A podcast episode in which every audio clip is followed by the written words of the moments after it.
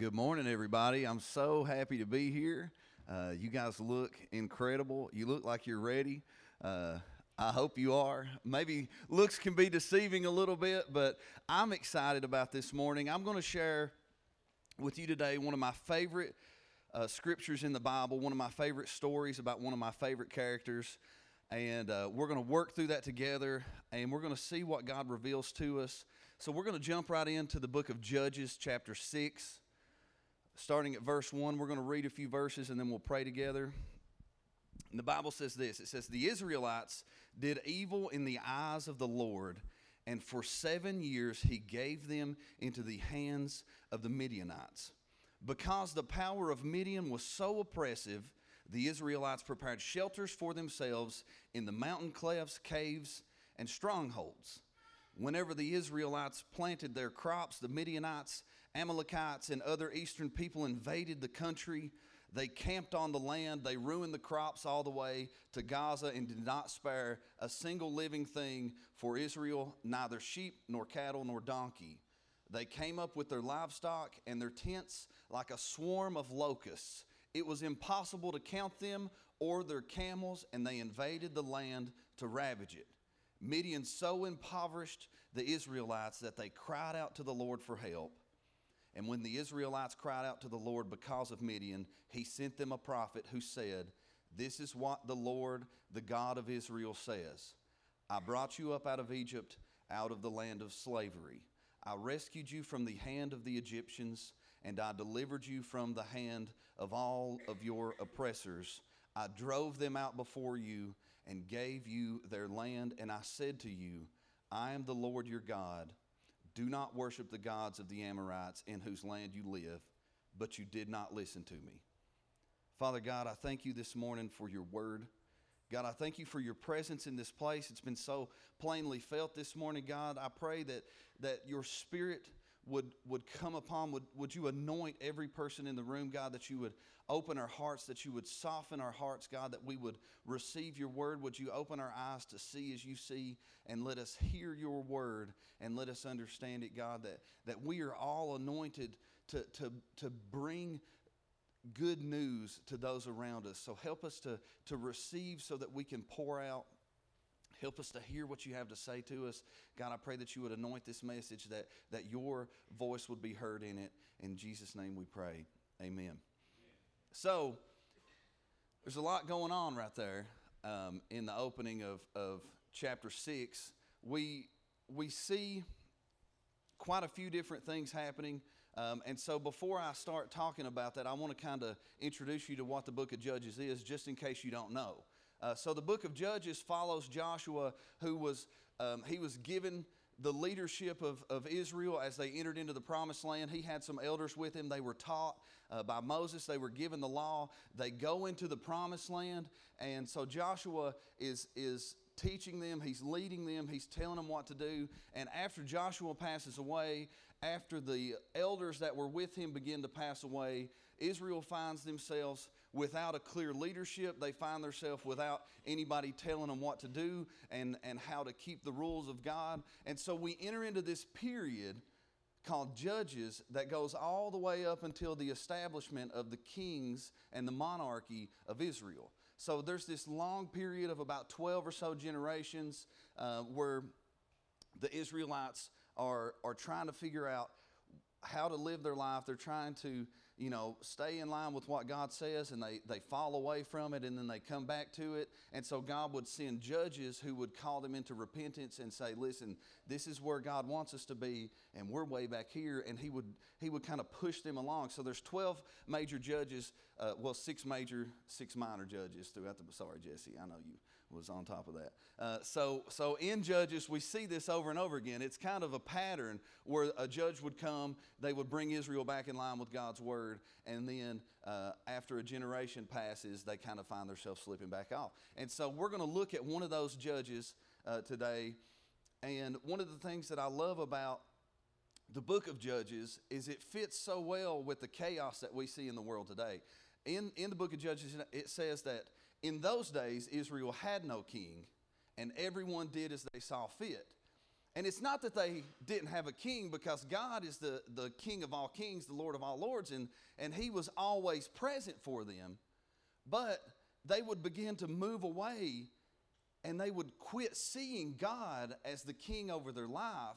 They would quit seeing God as the ruler who establishes the order of the world, and they would start to do whatever they wanted, wherever they wanted, whenever they wanted, with whoever they wanted to, and it would drag them away from God. And so we're, we're living in a time today where America has no king, and everyone does as they see fit.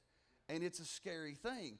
And if we want to learn from history. If we if we want to avoid the mistakes that we see written over and over again we need to study what happens to Israel. We need to see what happens when there is no king and everyone does whatever they want because we want to avoid the same mistakes. So in verse 1 it says that Israel did evil in the eyes of the Lord and for 7 years he gave them into the hands of Midian. So they're, they're obviously straying away from God. They're, they're, the, the things that God finds good, they're not doing those things, but instead they're, they're, they're, they're sinning in the eyes of the Lord. They're, they're living in such a way that it's not glorifying God. They're not paying tribute to God. They're not honoring God with their lives. And we see this point where for the next seven years, Midian is going to suffer because of their actions. God is going to uh, remove his blessing from their life. He's going to remove his hand of favor, and they're going to have to experience what it's like to not live under the grace of God. And so, because the power of Midian was so oppressive, the Israelites had to prepare shelters in the mountains, in the clefts, in the caves.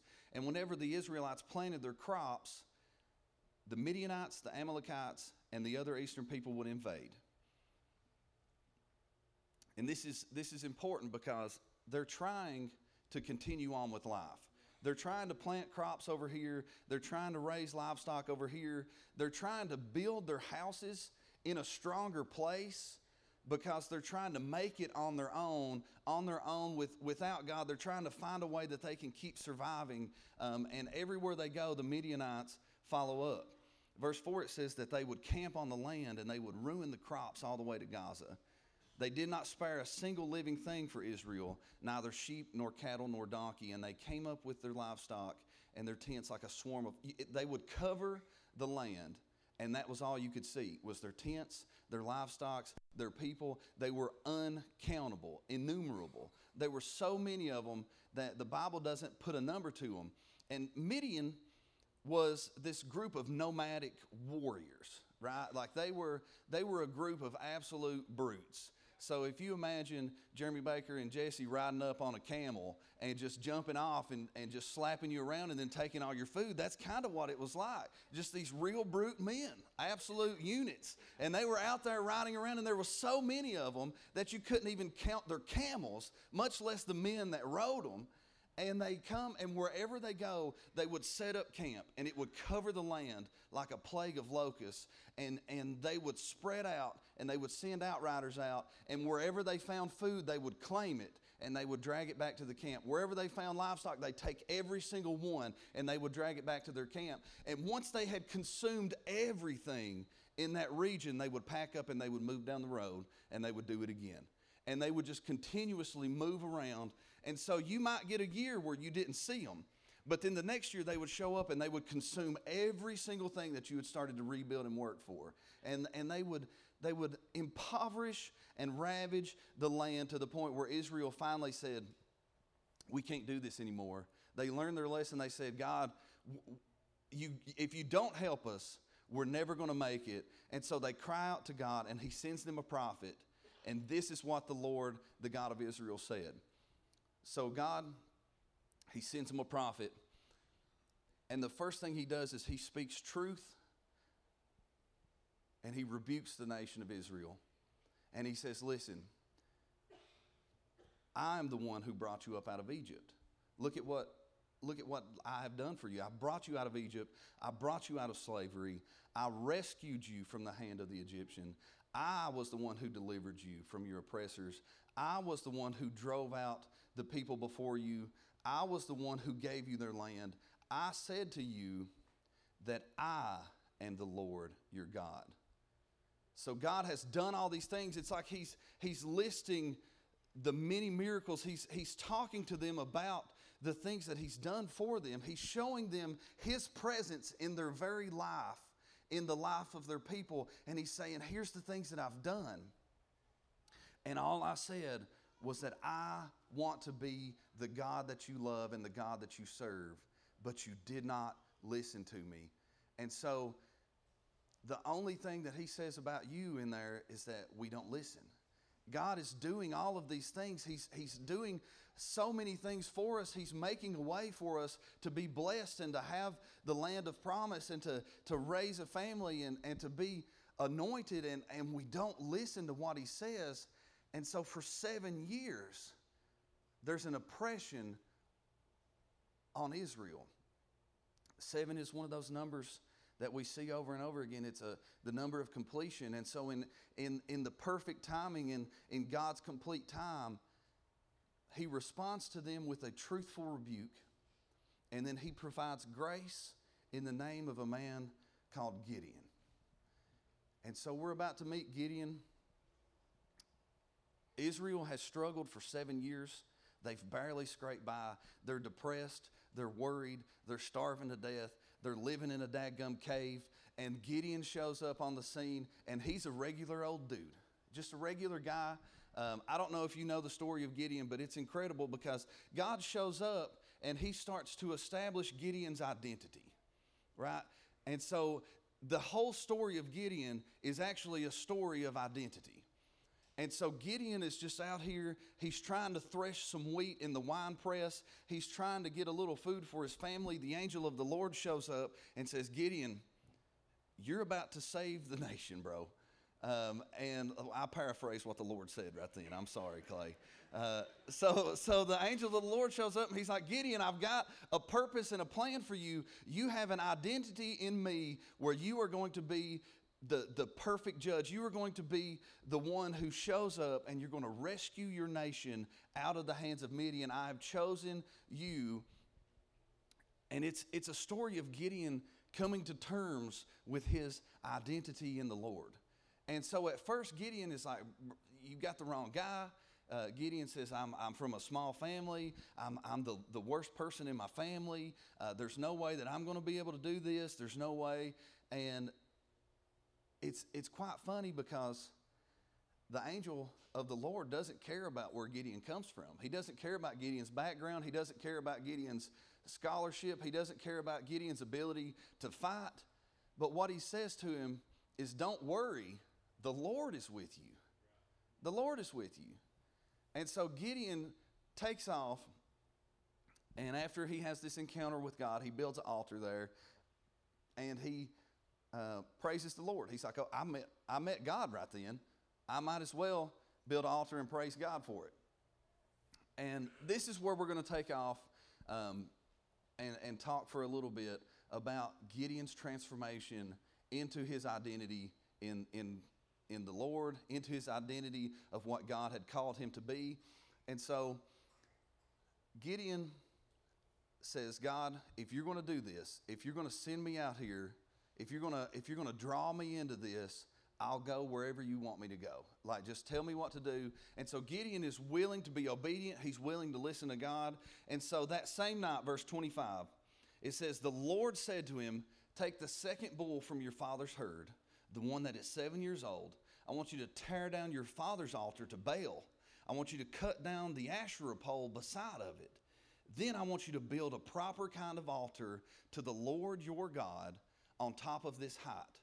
Use the wood from the Asherah pole that you cut down, and I want you to offer the bull as a burnt offering.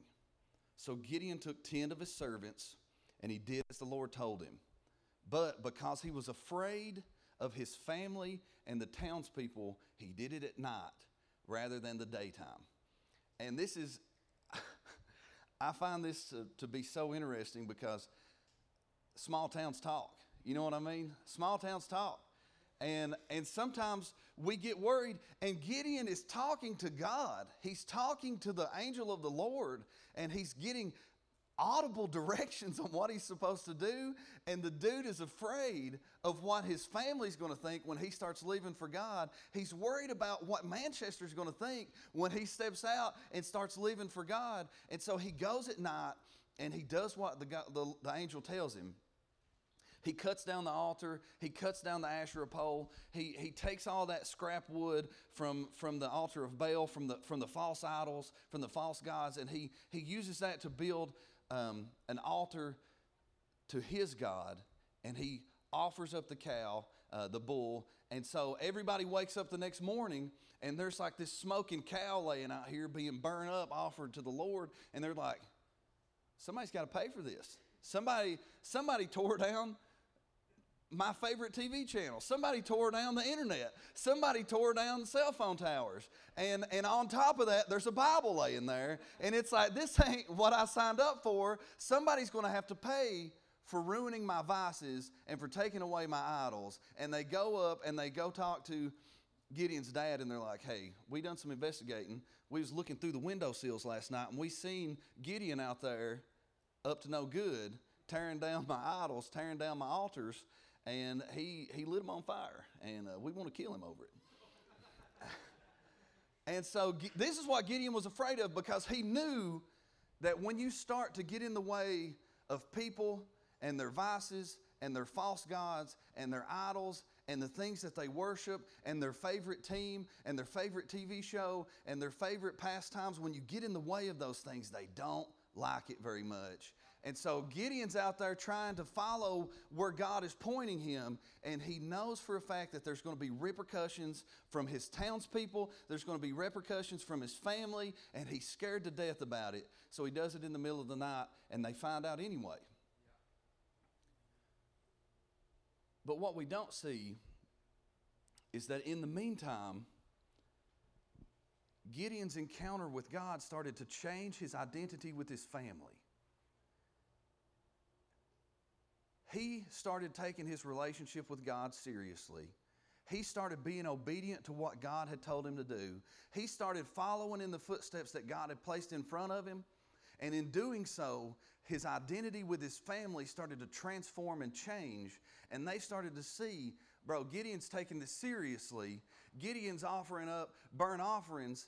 Gideon's out here praying to God. Gideon is pursuing the Lord in a new way. This is something serious. This is the real deal. I can see in his life things are changing. And it starts to change how his family sees him. It starts to change the way his close friends see him. And they start to change along with him. And so they come to his defense and they say, Listen, Gideon probably did tear that down, but you're not Baal, so why don't you let Baal contend with him? If the God uh, that, that he tore down the altar is so upset about it, let that God come down and smite him. And so his dad comes to his defense and says, Yeah, it was him, so be it. He tore down a false God's altar, let that God come contend with him. And so his family that he was worried about what they were going to do because he was acting within the power of the Holy Spirit, because he was acting um, on God's direction, it starts to tra- transform not just himself, but his family. And they come to defend him. Because Gideon's obedience started unlocking the power of the Spirit of the Lord within him. So, all because he started to be obedient, he started to go after these false, these false gods, these idols in his family he was being obedient to what God said. And the power of the Spirit of the Lord started to unlock and it started transforming all of these different things in his life. And Gideon, he didn't have to do it on his own, the Lord was with him. And it, it made it completely different from what he expected. It started to change all of these different things. And I wonder if we were to just honestly evaluate our own household if, if we encountered God in such a way that we turned to our house and said, I wonder what idols are over there. What is my father worshiping? What is my wife worshiping? What are my children worshiping? What do I have set up in my own house that I'm worshiping? And if we started to strip those things back under the power of the Holy Spirit and remove them, I wonder what it would do to our identity, to our relationship with those around us, to, to our communication with our parents, with our children, with our grandparents? How would we look different? How would our identity begin to change if we started to be like Gideon and go into our own home and tear down the idols that our very family holds dearly? So, this is a story about Gideon saving a nation, but the first place that he starts is in his own household, right? He's about to save the nation of Israel, but he can't until he removes the idols from his own life. And once he starts in that obedience, once the power of the Holy Spirit starts to work in his life, once he is being transformed, once he's working in that empowerment, we see something incredible happen. Verse 34 says, The Spirit of the Lord came on Gideon, and he blew a trumpet, summoning the Abiezrites to follow him. And, and there's, a, there's a Hebrew word there. I pulled that out of Clay's book, right? It's like Labesh or something like that. I don't know how to pronounce it. But I was intrigued. I was intrigued when I seen it. Uh, it was interesting because when you see this word in the Hebrew Bible, every time except for this one, when we're talking about Gideon, they're talking about me coming up to Justin and putting a robe over him, right? Like Justin would be Labesh with the robe. But here it's the opposite. The Holy Spirit, the Spirit of the Lord, is being dressed in Gideon. And so instead of Gideon having an anointing poured over him, instead, Gideon is obedient to God to the point where he wraps himself around the Spirit of the Lord and he rides on his back. And he says, Where you're taking me, I'm going to go there. And so Gideon is so filled with the power of the Spirit of the Lord that it's not the Lord over Gideon, but it's Gideon wrapped around the Lord, dressed in the power of the Holy Spirit. And he says, Where you're going to take me, I'm going to go. And he's directed to blow a trumpet, and I bet it was a beautiful, pure note. And, and everybody that hears it is like, hmm, Something serious is going on over there.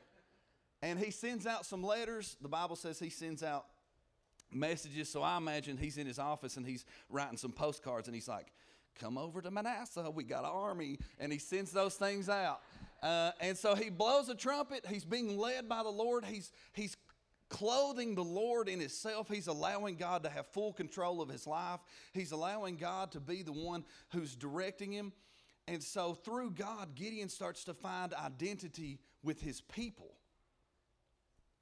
He, it started in his home, it started with his family, with his close friends, and now through the power of the Spirit of the Lord, through being guided and directed and being obedient to what God has called him to do, his identity with his very people starts to change, and they hear the trumpet blast, they, get the, the letter in the mail and they're like, This guy over here, I can see that he is serious about what God has called him to do. I can see that he's working in the power of the Spirit of the Lord. And they say, Let's go and help.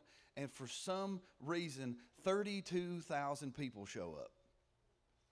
And I think if I went outside and I put Clay on the corner of the roof and I had him play a trumpet all night, I don't know if 32,000 people would show up. Maybe they would. Maybe they would. Clay's probably a great trumpet player. Uh, he can do everything else real well. It kind of makes me mad. Uh, but 32,000 people showed up. And it's simply because when our identity is based on what God thinks about us, the entire world can see it. When we base ourselves, when we when we see ourselves the way that God does, when we build our identity around the things that God says about us and the things that God sees in us, when we start to put our purpose and our our our person inside of what God says, it, it changes the way that the world sees us. And for some of us, that's a scary thing.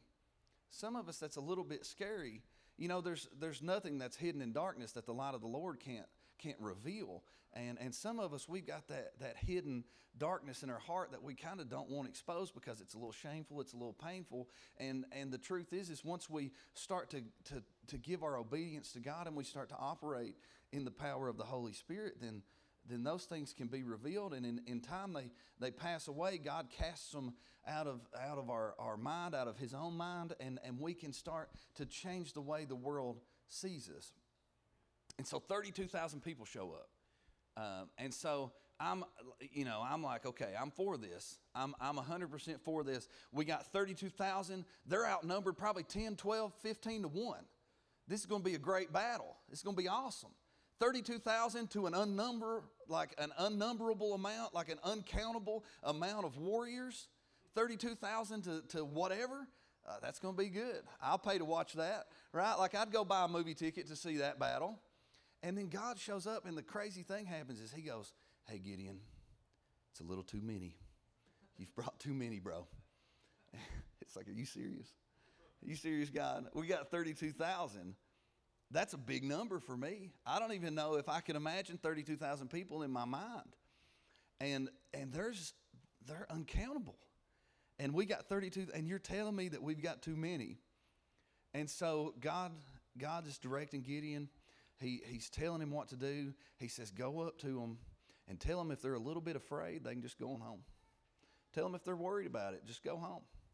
And so the word goes around the camp that Gideon says, Listen, if you're afraid, if you're worried, if you're, if you're not 100% sure that we're going to fight and win, I want you to go home. And 22,000 people left. There's 10 now. There's 10,000. And I'm like, okay, okay, God, I see where you're going. 10,000 versus an uncountable amount. That's even better than 32,000. I like what I'm seeing. And then God says, well, it's still too many.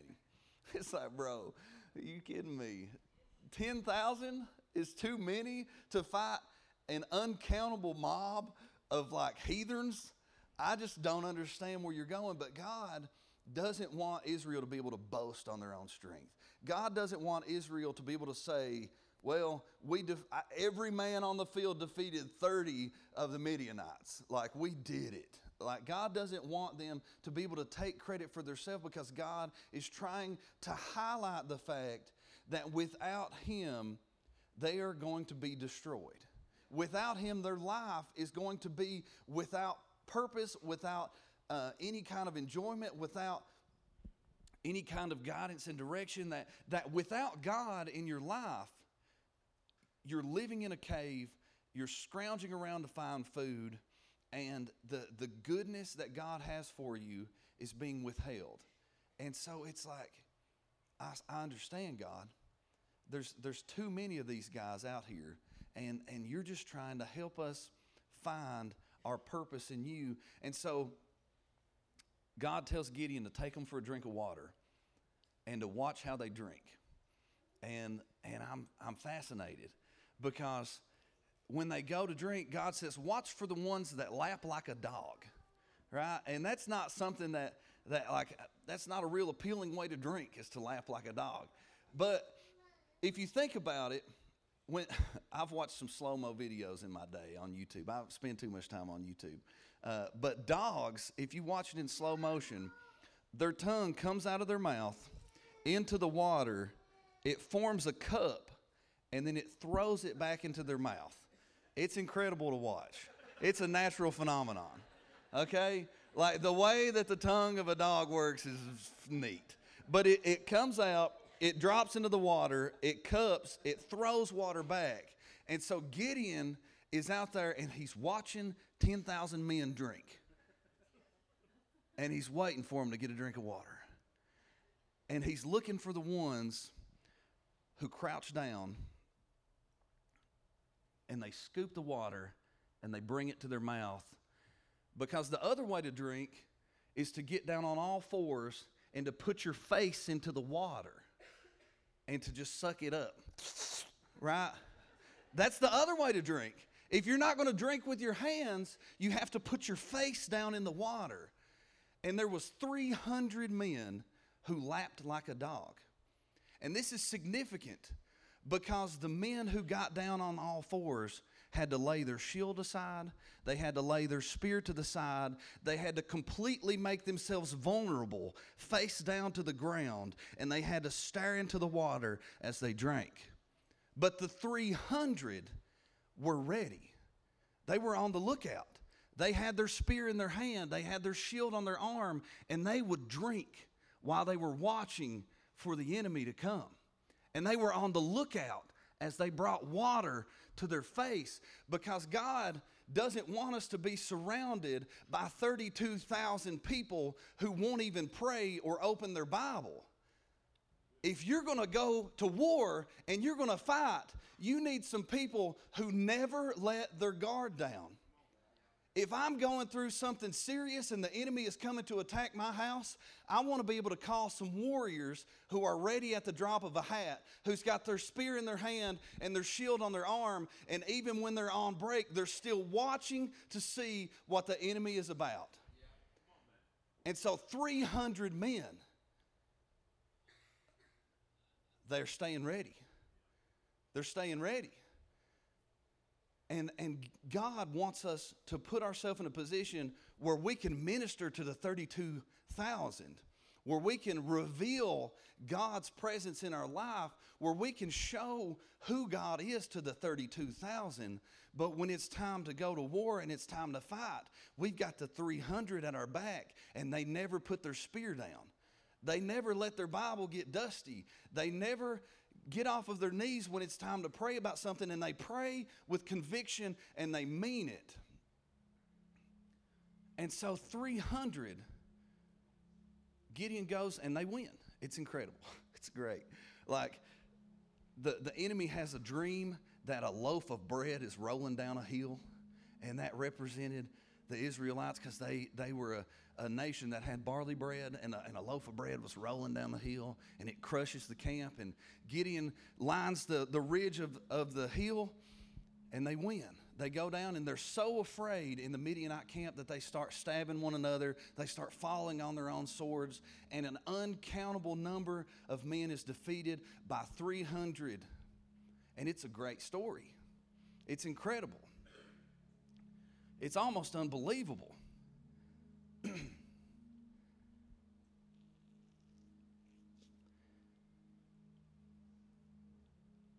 when we're operating within the power of the Holy Spirit, things like that are they're possible. Things like that happen. When you've got some warriors at your side that's willing to pray at the drop of a hat, when your identity within your family, within your friends, within your community is starting to be defined by the way that you serve the Lord, there's nothing that God can't do for his people. But I, I feel like it's easy to understand that when you look at the end of the story. When you realize that the Israelite nation is going to win with just 300 people being led by the Spirit of the Lord, it's easy to say, man, I'm glad Gideon went for that. But if we rewind back and we go back to verse 11, it says that the angel of the Lord came and sat down under the oak at Ophrah, and that belonged to Joash the Abiezrite, where his son Gideon was threshing wheat in a wine press. This is how we meet Gideon. I kind of skipped through it at the beginning, but I, I really want to make sure that we understand that Gideon was this dude who was trying to survive. He's down in a wine press and he's threshing wheat. Um, and I've got a picture here of a threshing floor. This is a modern day threshing floor. There's some roll up hay back there. But it's a wide open circle, and the, the wind would blow across the threshing floor. And as they would beat the heads of wheat together, the grain would fall to the ground because it was heavier. And the chaff that you don't want would be carried away by the wind, right? So that's how it worked. They would, they would beat the heads of wheat together. Sometimes they would put it in a sack and they would beat it with a stick, and then they would dump that sack out. And as the grain fell, the chaff would be blown away. And, and it was designed like that for a purpose because it made it so much easier to separate the good from the bad. So they wanted to do it out here on the threshing floor. But when we meet Gideon, he's in a completely different place. He's down in a wine press, it's a hole in the ground. He's down in a dirt hole where they would pour in the grapes and they would stomp on them. There's no wind blowing through there. That means that everything that he was doing, he would have to, to remove the wheat from the head. He would have to then hand separate the chaff from the grain. And it was making his job so much harder. And this is significant because Gideon was so afraid that the Midianites were going to see him that he done a much harder job down in a much worse place so that he could stay hidden from the enemy because he didn't want them to see him. He was just trying to provide food for his family. He was doing the right thing. He was in the wrong place doing it. And it was because he was operating without the Spirit of the Lord. He was operating on his own will. He was trying to do the thing that he knew to do, and he was down in a dirt hole. And this is the part that, that blows my mind the most. It says, When the angel of the Lord appeared to Gideon, he said, The Lord is with you, mighty warrior. This dude is in a hole. He's beating wheat together in a dirt hole, and God shows up and says, I'm with you, and you are a warrior. And he's so afraid that he won't beat two heads of wheat together out in the open grass. But he's hid himself in a dirt hole. And he can't believe what he hears. He can't believe what he's hearing when the angel shows up and starts talking to him. And Gideon's down in this hole. He's doing his best.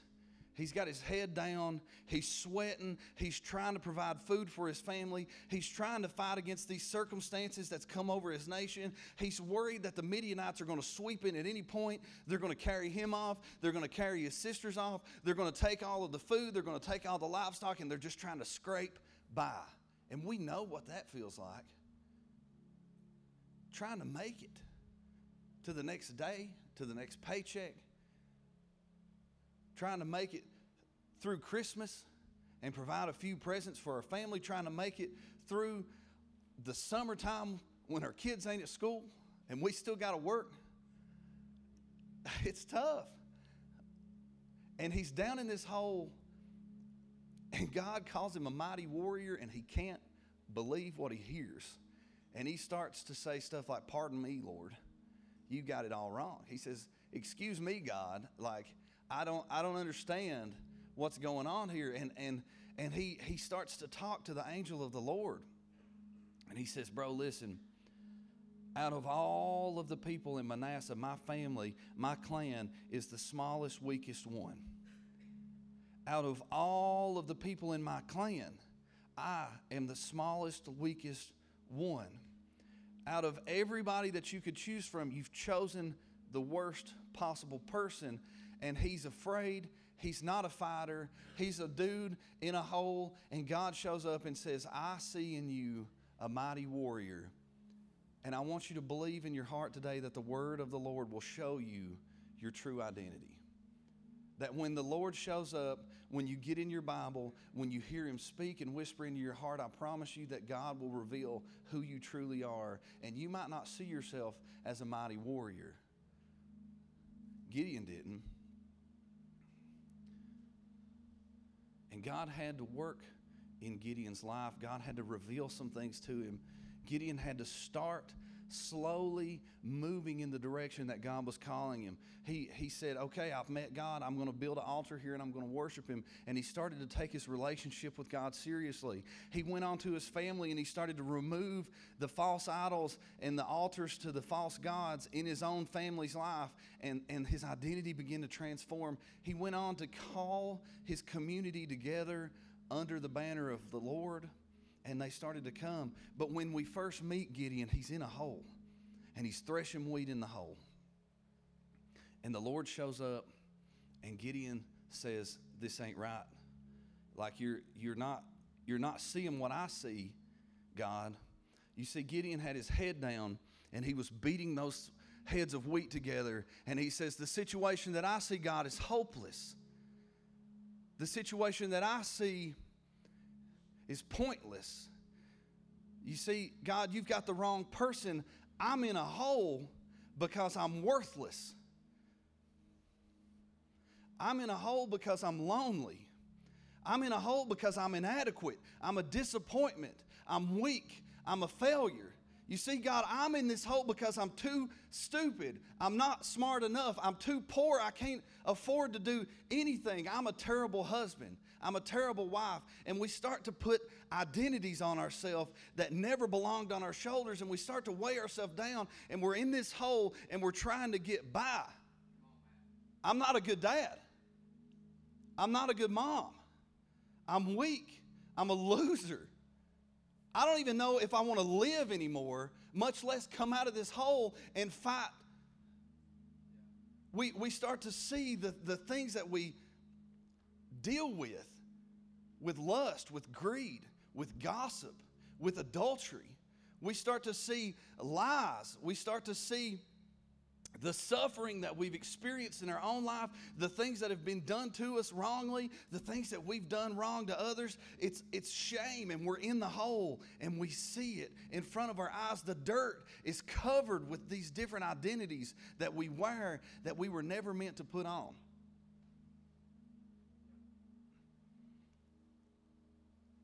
And it's like, God, how can I come out of this hole and do anything? How can I come over my addictions? How can I walk past my pride? How can I overcome all of these different disappointments and the sicknesses and the, and the death and the, the, the failures? How do I climb out of this hole when I know that everything that I'm working for right now is going to be taken away from me when I climb out of here? Everything that I'm doing is going to be stripped away because the enemy is waiting for me to come out, and as soon as they see me, they're going to ride me down and they're going to strip everything away from me. It's a lose lose. And we're down there, and we're like Gideon, and we see the hole that we're in. And God is standing right next to us, and He sees the whole of it all. We see the situation we see the circumstances, but God is looking at the conclusion. And it's easy when we step back away from Judges 6 and we see that Gideon wins in the end, we see that he should have got out of the hole. But we can't see the end. We don't see what God sees. We don't know what it's going to be like in the end. We see the weakness, the failure, the disappointment. We see the struggle. We see the hole that we're in, and we're trying to get by, and God sees a warrior doing a good thing in the wrong place. And, and we can't we can't listen to the lies that the enemy has told us. We can't put on the identity that's been whispered in our ear every time we make a bad decision. We have to listen to the one who created us. And when he shows up and he says, I'm going to be with you, and you are a mighty warrior, it's time to climb out of the hole.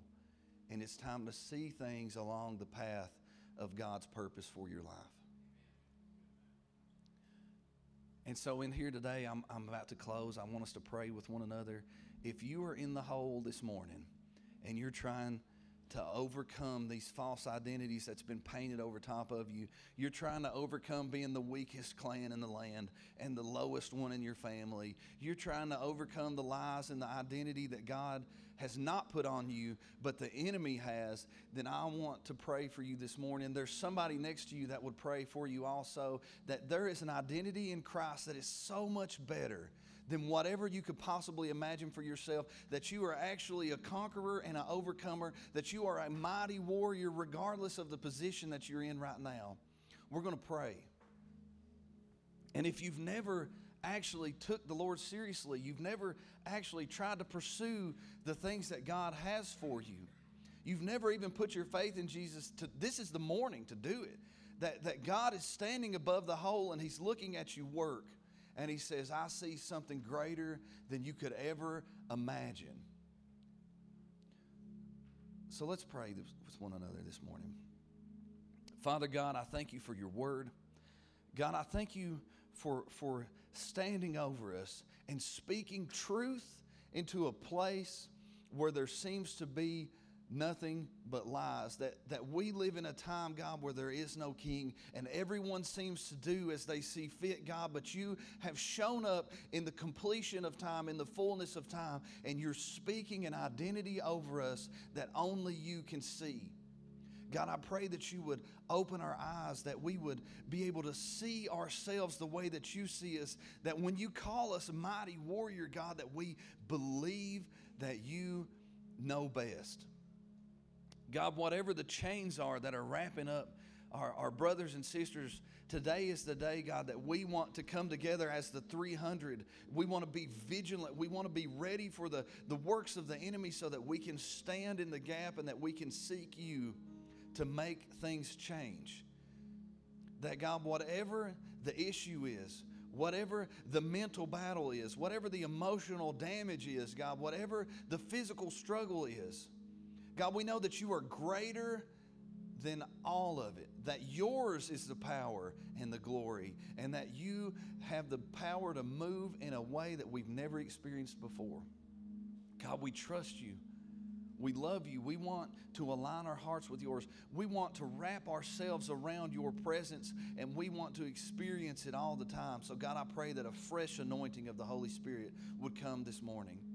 That a, that a fresh falling of your power would settle in this place, that our hearts would be softened and that our minds would be open to realize that, that you speak truth and that we, we've been hearing lies for so long that, that it's time to, to, to shut those things away that, that your purifying light would burn away any darkness that's in our mind, in our hearts, in our families, in our community, God, but it would be your radiant love that shines brightest of all. God, I ask that you would meet us where we are, that you would take us the next step of our journey, that we would be willing to be obedient, to follow where you say to go and to do what you say to do, God, and that everywhere we go, we tear down the idols and the, the, the altars of the false gods, and we offer upon it a broken spirit and a contrite, repentant heart. That you would not despise such an offering, God, that, that we would give you ourselves, realizing how broken we are, that we would give you our hearts, realizing that we've done wrong in your sight, and that you seek to redeem, repair, and restore those things. God, that, that Paul said that when I am weak, then I am strong. That let us, let us know in our hearts that your grace is sufficient, that your power is made perfect in us when, when we are weak. God, let it be enough. God, we love you. We thank you. We ask that this, this would be a morning where we take the next step in our walk with you. In Jesus' name we pray. Amen.